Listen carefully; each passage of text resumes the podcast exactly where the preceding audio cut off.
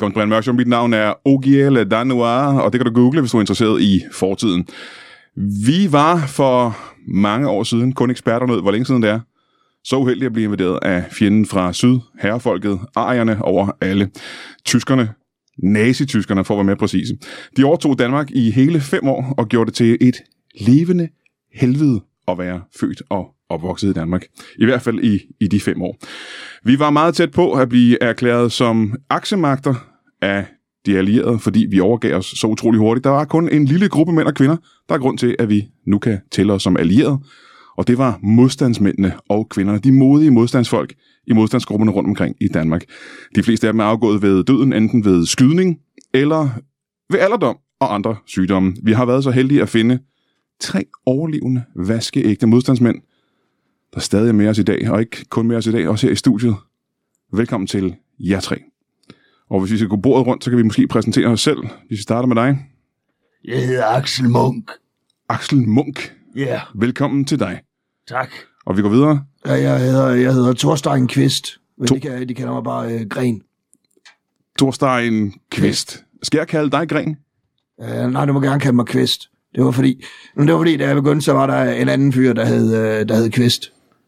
Og så kaldte de ham Kvist, så skulle jeg så hedde Gren. Og så bliver Kvist ligesom skudt ret hurtigt. Og så der kan jeg ikke hedde Kvist. Og så siger de, nej, det er for tidligt. Men nu vil jeg gerne hedde Kvist. Jamen, jeg vil gerne kalde dig Kvist. Det passer mig ganske udmærket. Tak. Og her til sidst, længst rundt omkring uret, har vi... Jamen, jeg hedder Frederik Nielsen. Frederik Nielsen, ja. Velkommen til dig. Tak. 3 modige modstandsmænd, vi har med os her i dag. Er alle jer 3 fra samme modstandsgruppe, eller er I fra forskellige steder i landet? Nej, det var vel... Eller jo og nej på forskellige tidspunkter. Vi er fra en fusionsgruppe. Ja, vi er et anarko-kollektiv. Nå, anarko-kollektiv. Ja. Jeg hørte det som noget andet først. Men en fusionsgruppe, hvad betyder det præcis? Ja, det betyder, at vi faktisk arbejdede for hver vores modstandsgruppe. Helt indtil faktisk få dage før befrielsen. Ja, hvor vi blev opkøbt. Hvor I blev opkøbt? Ja. Ja, men må jeg ikke lige høre navnene på jeres forskellige grupper så? Du var med i en gruppe, der hed... Det var Tommeliseknægtene. Tommeliseknægtene? Ja. Og I havde til huse hvorhenne? I nogle meget, meget små træskuer uden for Skjern. Små træskuer uden for Skjern? Ja. Tommelisegruppen. Og hvor hørte du hjemme? Vi var Møllekrobegaden. Møllekrobegaden? Møllekrobegaden. Ja, Møllekrobegaden. Hvorfra var det? Møllekroen. Ja, og så brænder den så ned. Møllekroen? Ja. Og den brænder ned? Ja. Og så blev I? Sportshallen-brigaden. Hvorhen i Danmark er det? Jamen, så brænder den så ned. Så det skifter lidt. Men byen brænder vel ikke ned, så vi har vel stadig et sted, I har hørt hjemme, kan jeg forestille mig. Legendariske midtjyske by, Sportshallen. Sportshallen, ja. Så der er rigtig mange kulturcenter, der er taget navn efter nu. Som nu er brændt ned, og ikke er der længere. Ja. Så hed det Kjellerup. Det er Kjellerup, I havde til huse. Ja, tak. Spændende. Og herover der har vi fra gruppen... Jamen, Frederik Nielsen fra Nødpatruljen. Nødpatruljen? Ja. Og det er jo spændende, fordi jeg ved, hvis jeg skal tænke tilbage til de historier, min morfar fortalte mig. Han var ikke direkte modstandsmand. Han var jo bare en lille dreng der under 2. verdenskrig. Men han fortalte, at selv folk som ham lavede ravage imod tyskerne, som for eksempel at hælde sukker i deres... benzintanker, den slags, så deres biler ikke kørte. Men det var jo, kan jeg forestille mig, nogle lidt andre ting, I lavede i jeres grupper, var det ikke det? Var det ikke? Det var flormelis. Ja. Altså, det vil sige sukker. Hvor fanden får du alt det sukker fra, knægt? Hvad er du, en medløber, eller hvad? Ja, og der var ovenikøbet rationering på sukker dengang, så det har været en dyr pris at betale. Det kunne man jo regne ud, hvis man stod med 50 rationeringsmærker nede i den tids Aldi. Ja. Så kunne de jo se... Så kunne de se, det der, det ved vi godt, hvor ender henne, ikke? Ja. Lyder lidt som om, at Brian Mørks morfar har været lidt en feltmadras, for at være helt ærlig. Nu er jeg jo selv forrygende ung i forhold til jer. Jeg er jo kun født i 73. Hvad var datidens svar på Aldi? Det var... det var der altes groserie. Det gamle groserie. Det grosseriet. Ja. Og der har... Undskyld, nu ryger jeg tilbage... I en dialekt, jeg ikke har gesprochen i mange år. Og det er fordi, at jeg gik under jorden og var dobbeltagent. Aha. For Tommelise knægterne. Ja. Og det vil sige, at du arbejdede i al hemmelighed for tyskerne, eller i al hemmelighed for Tommeliseknægtene? Altså, jeg var tredobbelt agent. Så jeg arbejdede i al hemmelighed for tyskerne, hvor jeg i al hemmelighed arbejdede for Tommeliseknægtene, og så i al hemmelighed arbejdede for tyskerne igen. Aha, så det var en triple bluff, som man kan sige næsten. Ja, det var det, og det er også grunden til, at de ikke kunne dømme mig efter krigen. For de vidste ikke, hvem det var, du havde arbejdet for. Jeg vidste ikke engang selv i lang tid af krigen, ja, hvilken side jeg stod på. Nej. Puh, sikkert et rodet liv, det må have været. Det må have været forvirrende for dig at gå rundt der i de år. Altså, det var en spændende tid på mange måder. Jeg gjorde blandt andet det, at jeg tog jo tyskernes automobiler, og så gav jeg dem en extreme makeover.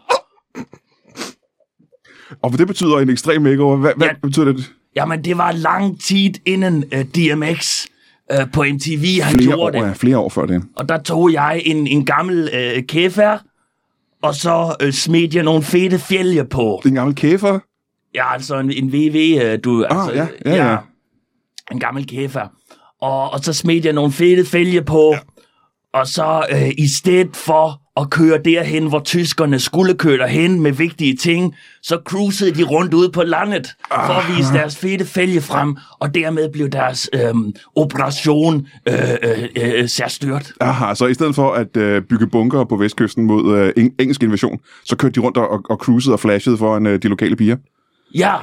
Og det var dog en... For det første er det en form for modstandskamp, jeg aldrig har hørt om, men det er jo det, man kalder den moralske krig, kan man næsten kalde det, ikke?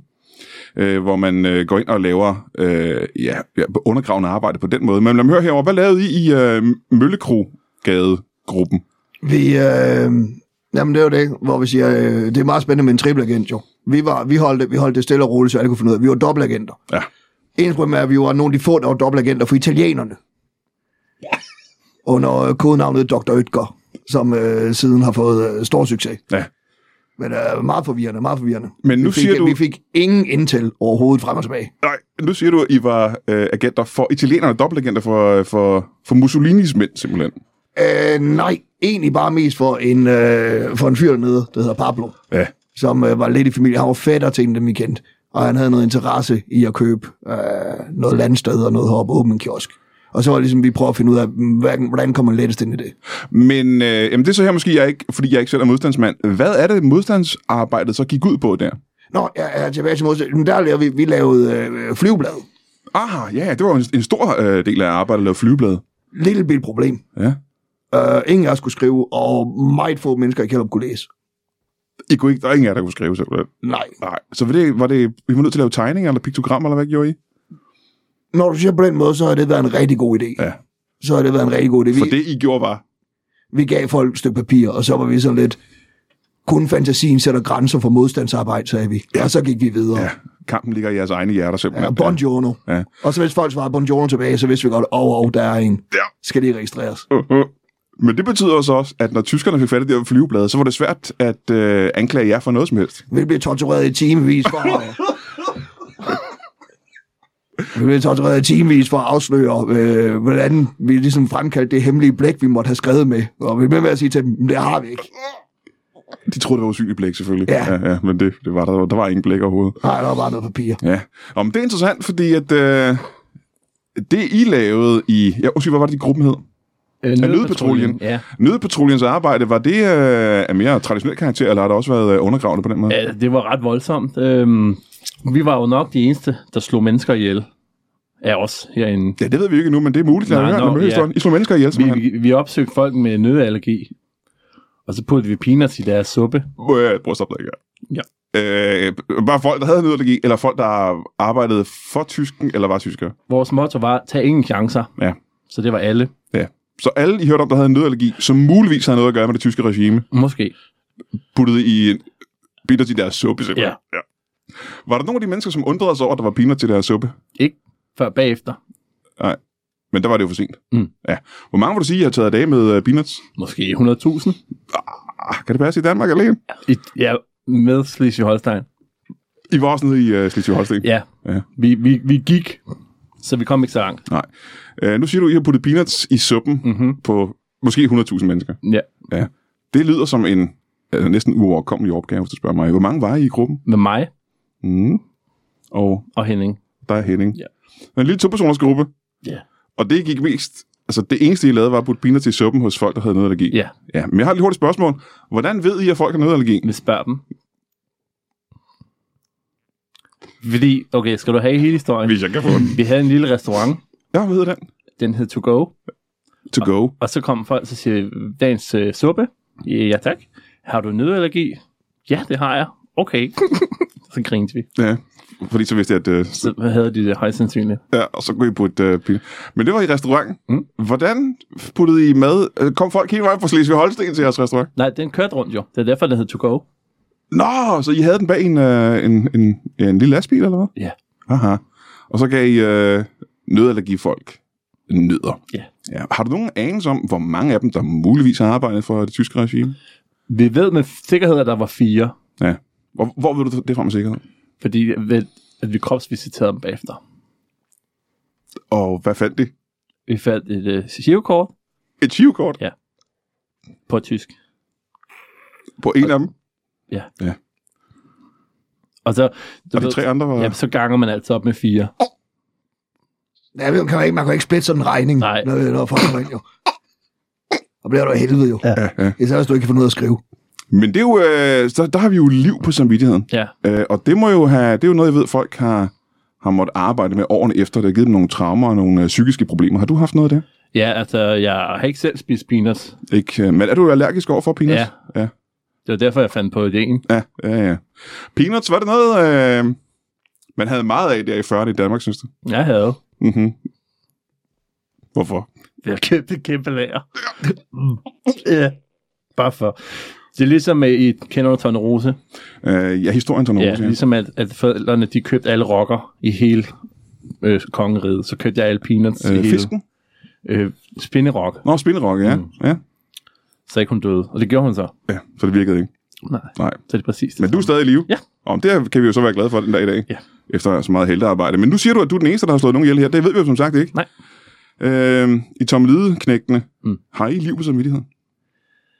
Altså, vi har kun en enkelt forstuet ankel på samvittigheden. Ja.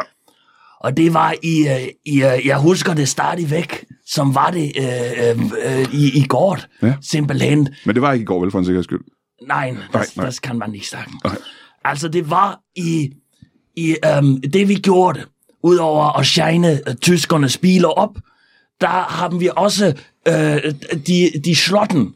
Altså Nyborg Slot. Nå, Nyborg Slot, ja. Ja, hvor de tyskerne gewohnt haben. Der gav vi den ligesom en extreme house building, hvor vi gav tyskerne bind for øjnene i 3 dage. Og så, når de kom til Barks, så var hele det slot, de havde inddraget, meget finere i stand.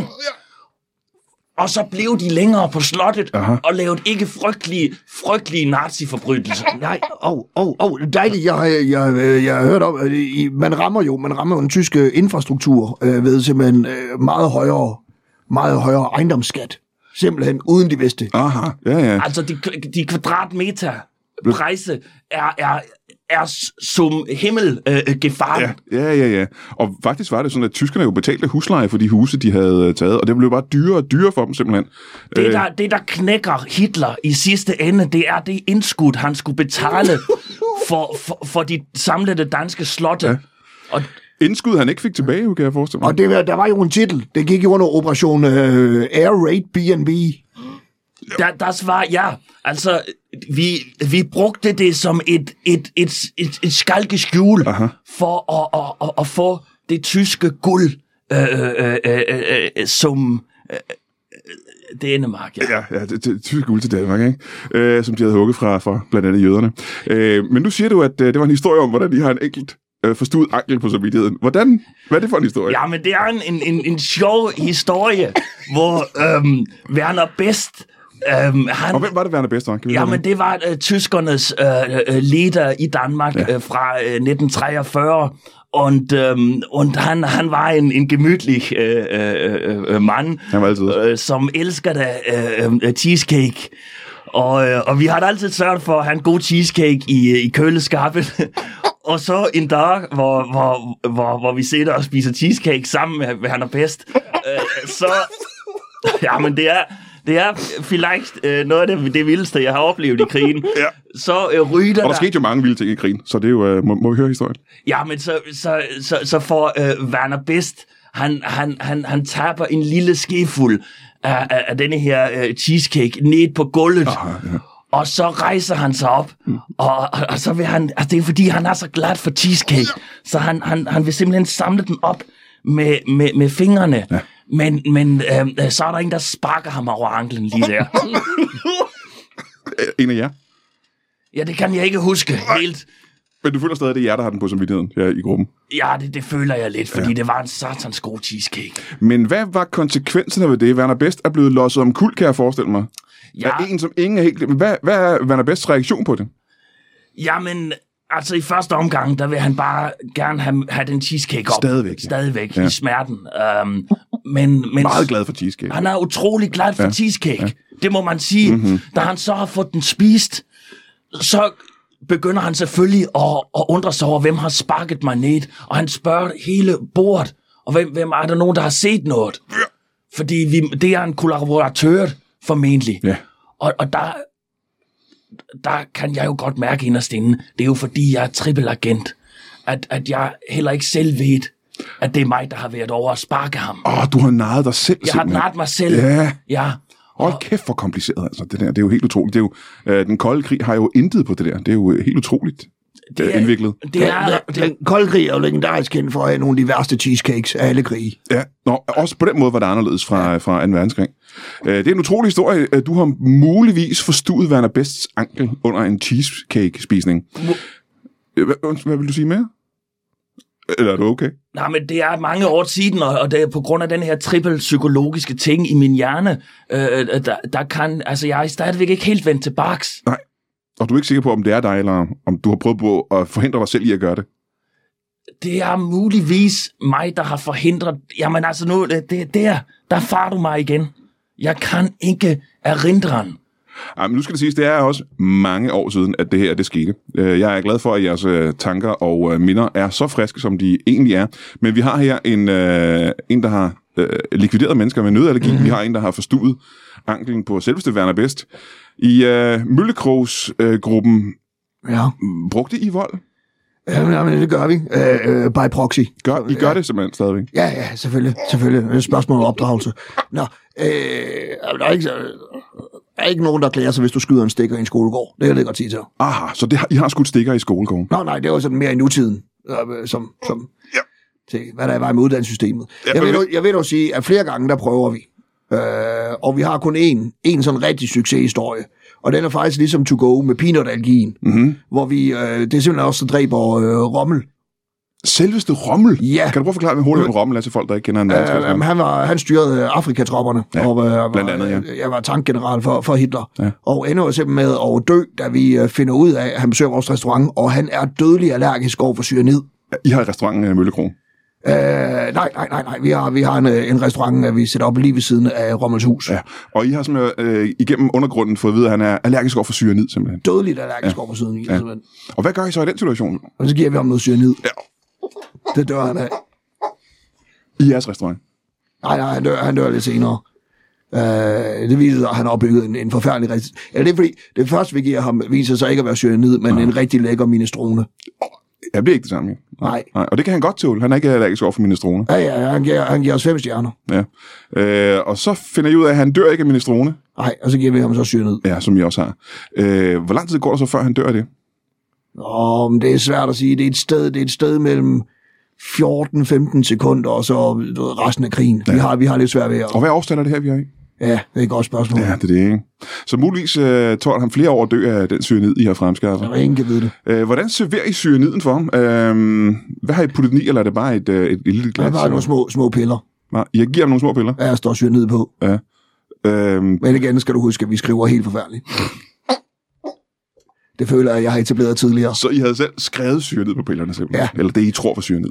Jamen det er fordi, vi skal også selv have noget at spise, og man skal jo gerne kunne kende forskel på syre ned-piller og så en dejlig stor kop minestrone. Ja, det er vigtigt, kan jeg forestille mig. Men betyder det, at I også mistede andre af jeres kunder den periode, fordi I kom til at give dem syre ned? Nej, men det var faktisk en restaurant udelukkende lavet til minestrone og syre ned. Og rommel. Ja.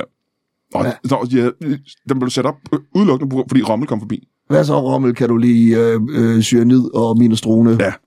Og jeg kunne godt lide minestrone i hvert fald. Og så forkortede vi til Bones. Må jeg høre så til jeg har hørt, at viljen til at gå ind i modstandskampen tit kommer fra en enkelt ubehagelig oplevelse, man har haft med de her sådan, så besættelsestropper. Og det, jeg kan godt tænke mig at høre, om det også gælder for jer. Havde du for eksempel i Nødpatruljen... Ja. Havde du, før du startede Nødpatruljen, en ubehagelig oplevelse med tyskerne? Ja, altså jeg vil sige, at Nødpatruljen blev startet med sådan en positivt forretningsmodel. Nå, hvordan det? Jamen, vi ville gerne bare sælge peanuts. Ja. Der var jo som sagt ikke særlig mange peanuts. Så det var ikke engang en supperestaurant til at starte med? Nej, det var mere. Men så en dag, vores første kunde, han hed Henrik, ja. Eller Heinrich, stadig vist. Men ja. I spurgte om, hvordan det stadig? Ja. Fordi vi var lidt i tvivl. Og så sagde han, det gider jeg kraftedeme ikke fortælle dig, dine lille spasser. Spasser, sagde han ligesom. Ja. Og det var betydeligt dansk. Ja. Så tænkte jeg, hey, hvor er du fra? Køge, sagde han så. Og det skal du ikke bilde mig ind. Og så slog vi ham ihjel. Ja, med nødder. Ja. For der havde I fundet ud af, at han var nødderlægger. Ja. Ja. Det er faktisk en af de sværeste ting, det er at dræbe folk uden nødallergi med nødder. Der skal simpelthen så mange til. Ja. Og det interessante er her, på det tidspunkt var I ikke en supperestaurant. Nej. Der var I en nødbutik. Ja. Og han var en nødallergiker fra Køge. Ja. Hvad var det, han skulle i jeres butik?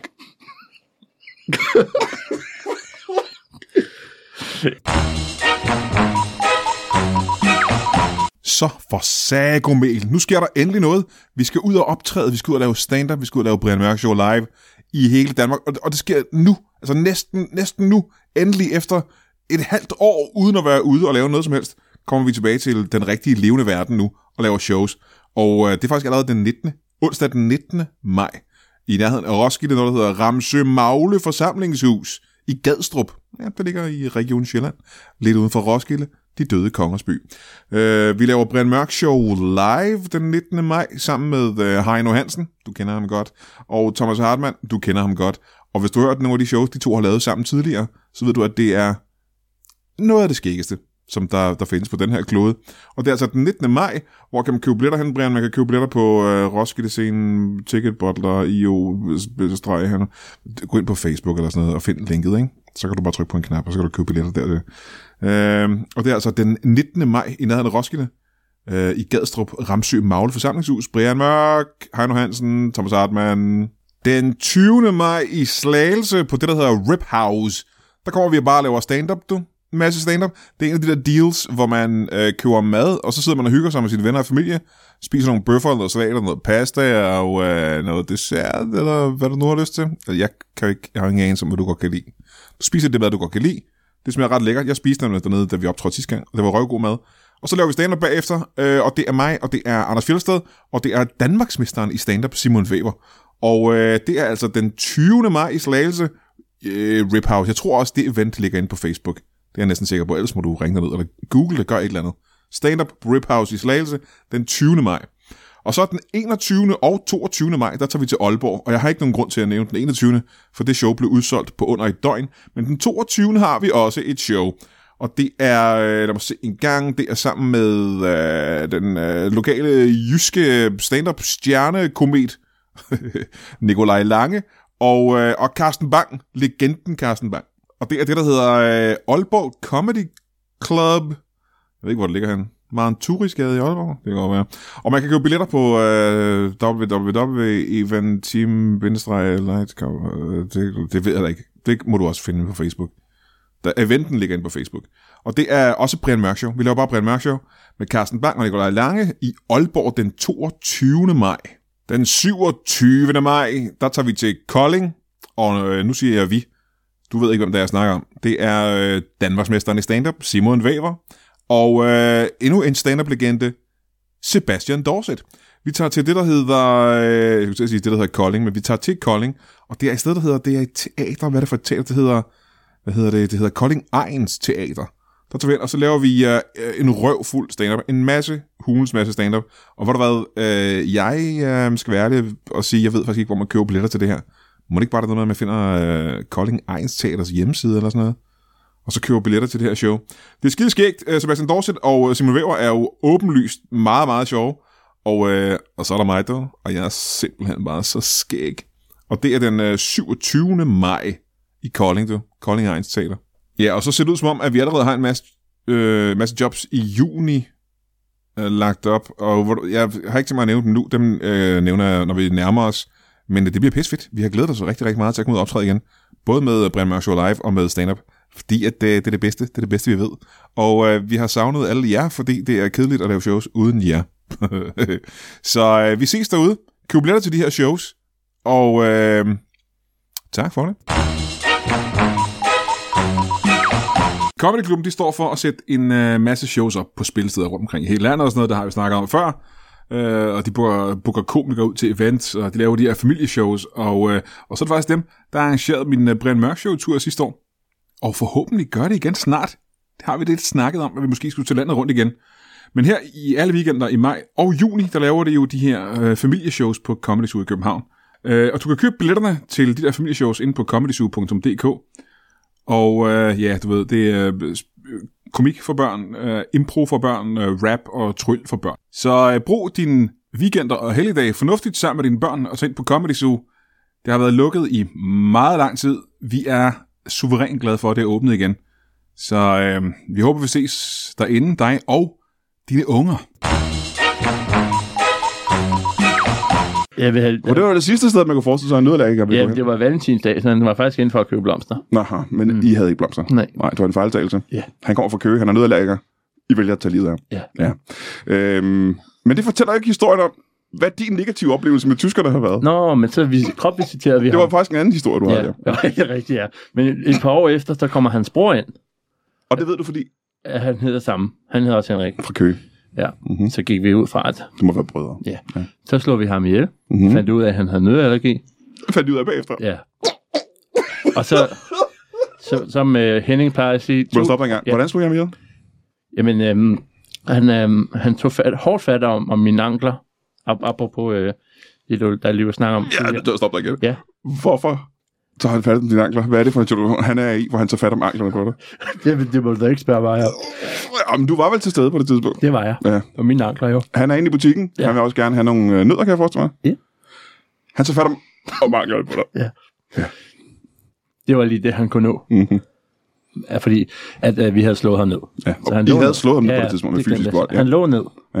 Han tog fat om mine ankler. Mm-hmm. Jeg siger, det skal du ikke gøre. Mm-hmm. Er der mere, du vil vide? Jeg vil gerne vide, hvad din negative oplevelse med de tyske tropper har været. Nå ja. En tredje historie. Efter forretningen havde kørt godt i et par år, så tog vi ned til Berlin. Ja. I kørte ned til Berlin? Ja. Gør vi. Og hvad sker der så? Jamen, så fik vi ikke at vide, hvad man skulle bruge for at betale. Vi vidste ikke, man skulle bruge Deutschmark? Nej. Reichsmark? Ja. Vi havde bare danske kroner med, og vi tænkte, det kan vi jo veksle på vej derned. Mm-hmm. Men der var ikke nogen steder at veksle det. Og så, hvad sker der så? Jamen, så jeg har min grundlov på min side. Jeg kan have lov at betale med de danske kroner. Ja, simpelthen ned det tyske rige. Ja. Og så siger han, hvad? Hvem er det, der siger det? Jamen, vi var inde i en butik. Mm-hmm. Og en sokkebutik. Sox and More. Sox and More. Sox and More, ja. Det stod på alle sprog. Udenforan. Ja. Og du skal have nogle strømper på det tidspunkt. Jo, ja. Fordi der er gået hul i mine. Så skal jeg have nogle strømper, og så kan vi ikke betale med danske kroner. Og manden siger... Nej. Ja. Og oder was. Så fatter ikke noget af. Nej. Hvad sker der så? Så slår vi ham ihjel. Ja. Det gider jeg ikke. Han var nødderlæg, ikke? Ja, det fandt vi ud af bagefter. Mm-hmm. Og det er simpelthen den negative oplevelse, du havde med det tyske rige på det tidspunkt, med nazi-Tyskland, hvor du besluttede dig for at gå ind i modstandskampen i Danmark. Ja, det skal vi ikke have lov. Det var en mand, der ikke ville have din valuta. Ja. Jamen, lad os gå hele vejen rundt drengene, Tommeliseknægtene. Hvor mange var I? Må høre om det først? Vi var fem og flere. Fem og flere? Vi var flere end fem. Altså, vi var flere end fem, ja. Så meget husker jeg, ja. Trods alt. Men... Og hvor mange af dem tæller du for? Jeg tæller for... Jeg er faktisk 4 af dem, ja. Fordi jeg var triple... alle var triple-agenter. Ja, så som... Okay. Men I var flere end 5, og du var 4 af dem. Jeg var jo... Altså, jeg spillede flere roller i denne her kollaboration... Eller ikke sabotørgruppe. Ja. Men jeg vil gerne have din personlige historie. Hvad var det, hvad var det der gjorde, at du valgte at gå ind i modstandskampen? Jamen, det er tit nogle små ting, der gør, at man bliver rasende og begynder at ødelægge ting for andre mennesker, som det vi jo i bund og grund er. Eller sætter det virkelig flot i stand. Eller... Jeg laver en virkelig, virkelig fin pavillon i dit barokanlæg. Der er noget, der gør, at man bliver så rasende, at man gør folks ting bedre. Ja. Det er et kæmpe raseri. Og det, for mig, der var det en lille ting, som at jeg bestiller de her sokker fra Sox and More.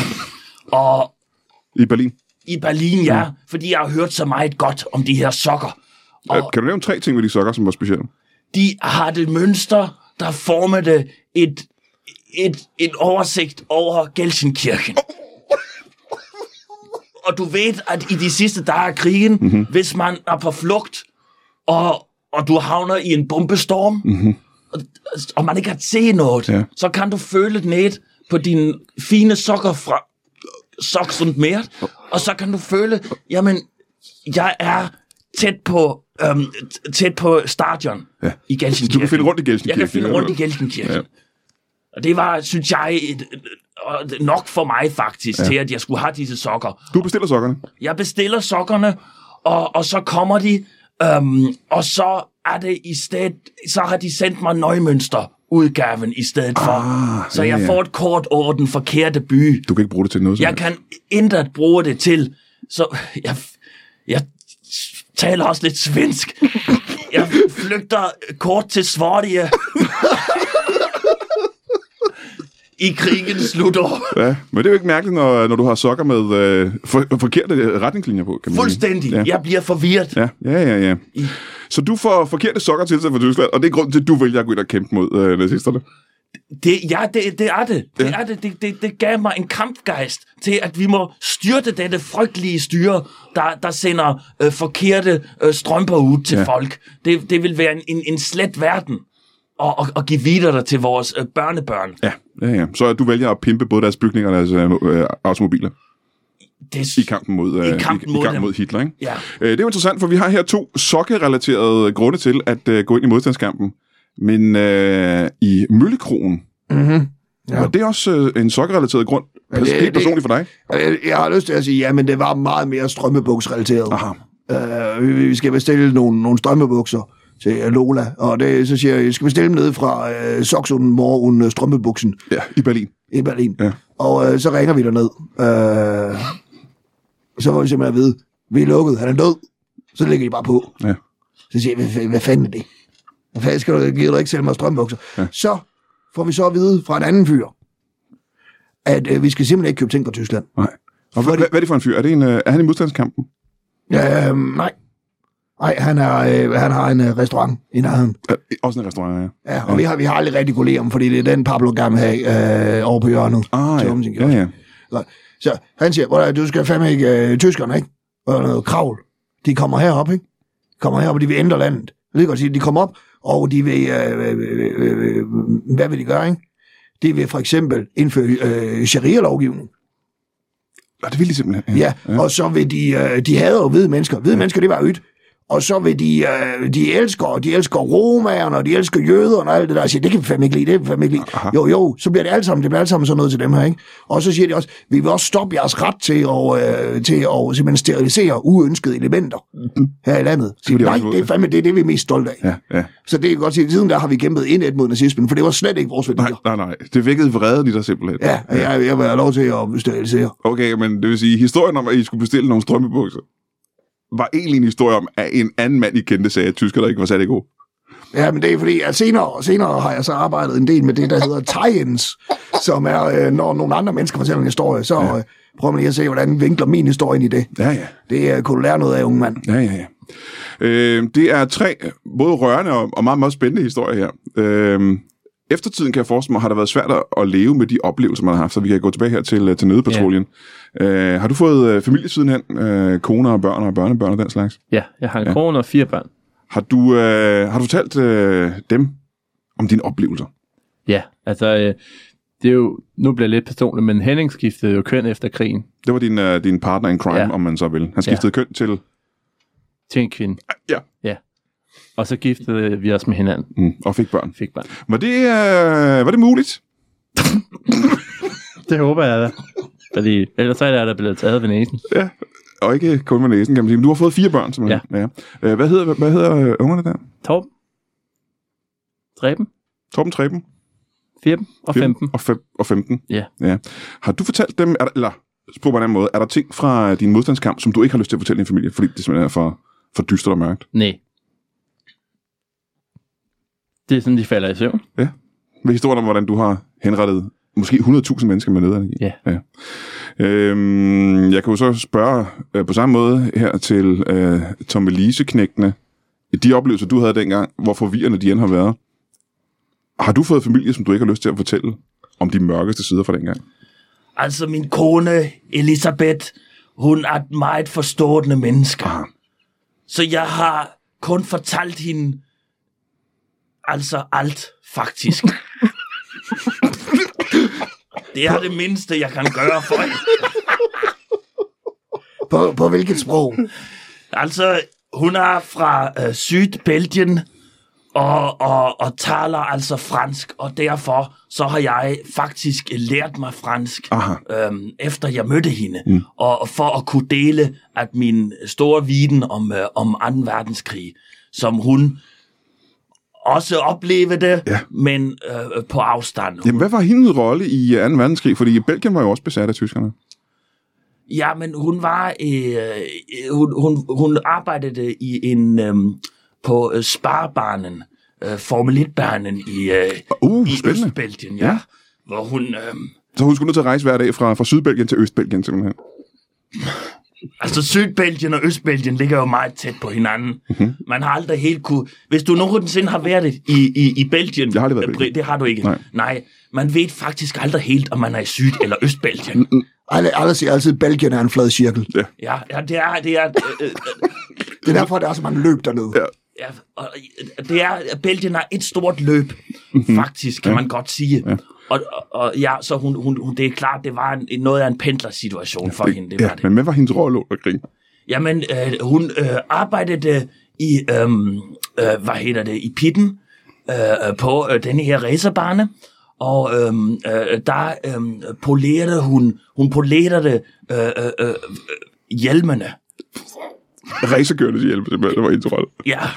Så det der med at gøre noget finere, og pænere, det var simpelthen noget, I kunne fandt sammen? Det var sådan, vi mødtes. Fordi jeg er til et velgørenheds Grand Prix i Belgien i 1944. I Østbelgien, ja. Ja, i Østbelgien.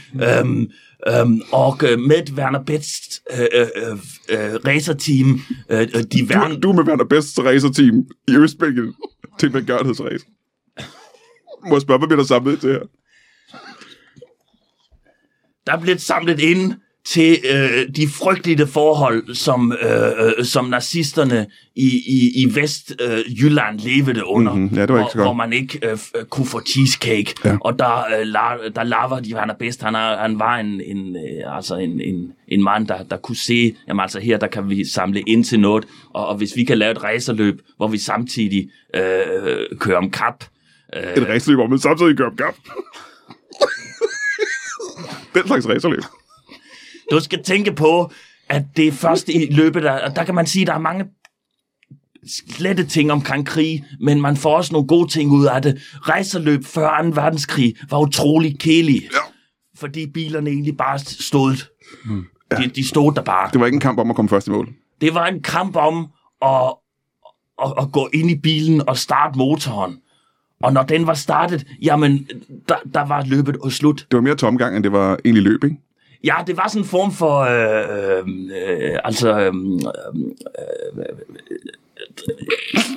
jeg har ikke ordet for det. Jeg har det kun på fransk. Og hvad er ordet på fransk? Det er le rochon.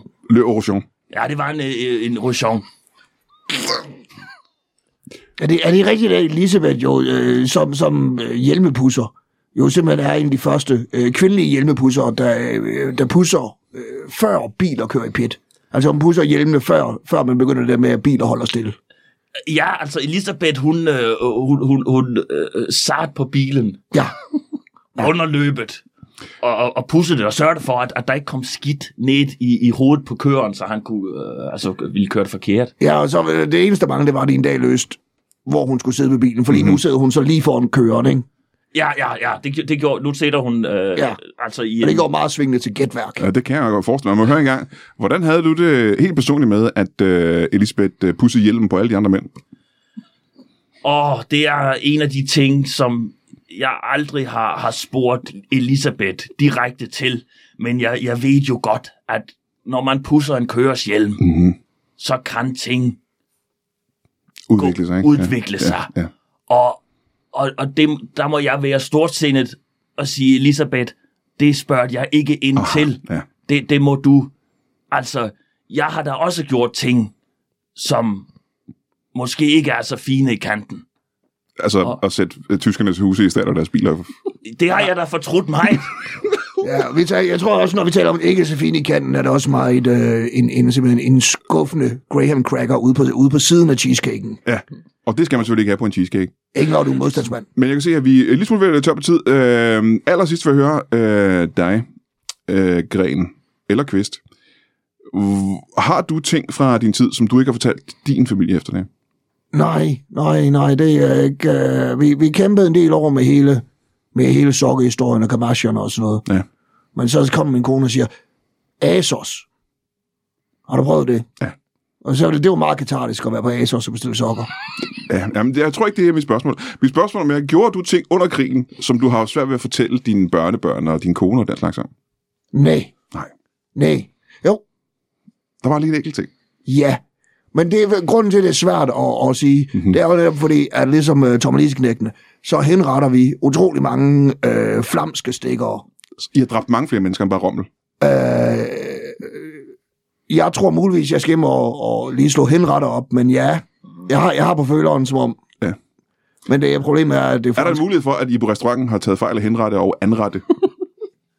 Så det, I har gjort, det I har lavet mad til en masse flamske stikkere? Jeg vil godt... Jeg synes tidligere, vi har etableret, at jeg skriver utroligt om den. Og ja, det er egentlig ting, der... Og det, kan jeg sige, det var svært for mig at sige navne på alle de flamske mænd.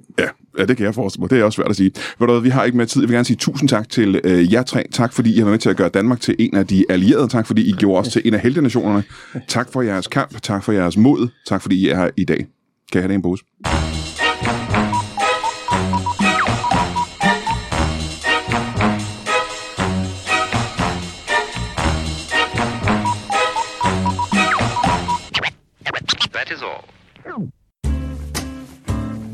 Du har lige lyttet til en lytbar podcast. Vi håber, du har lyst til at lytte til nogle flere.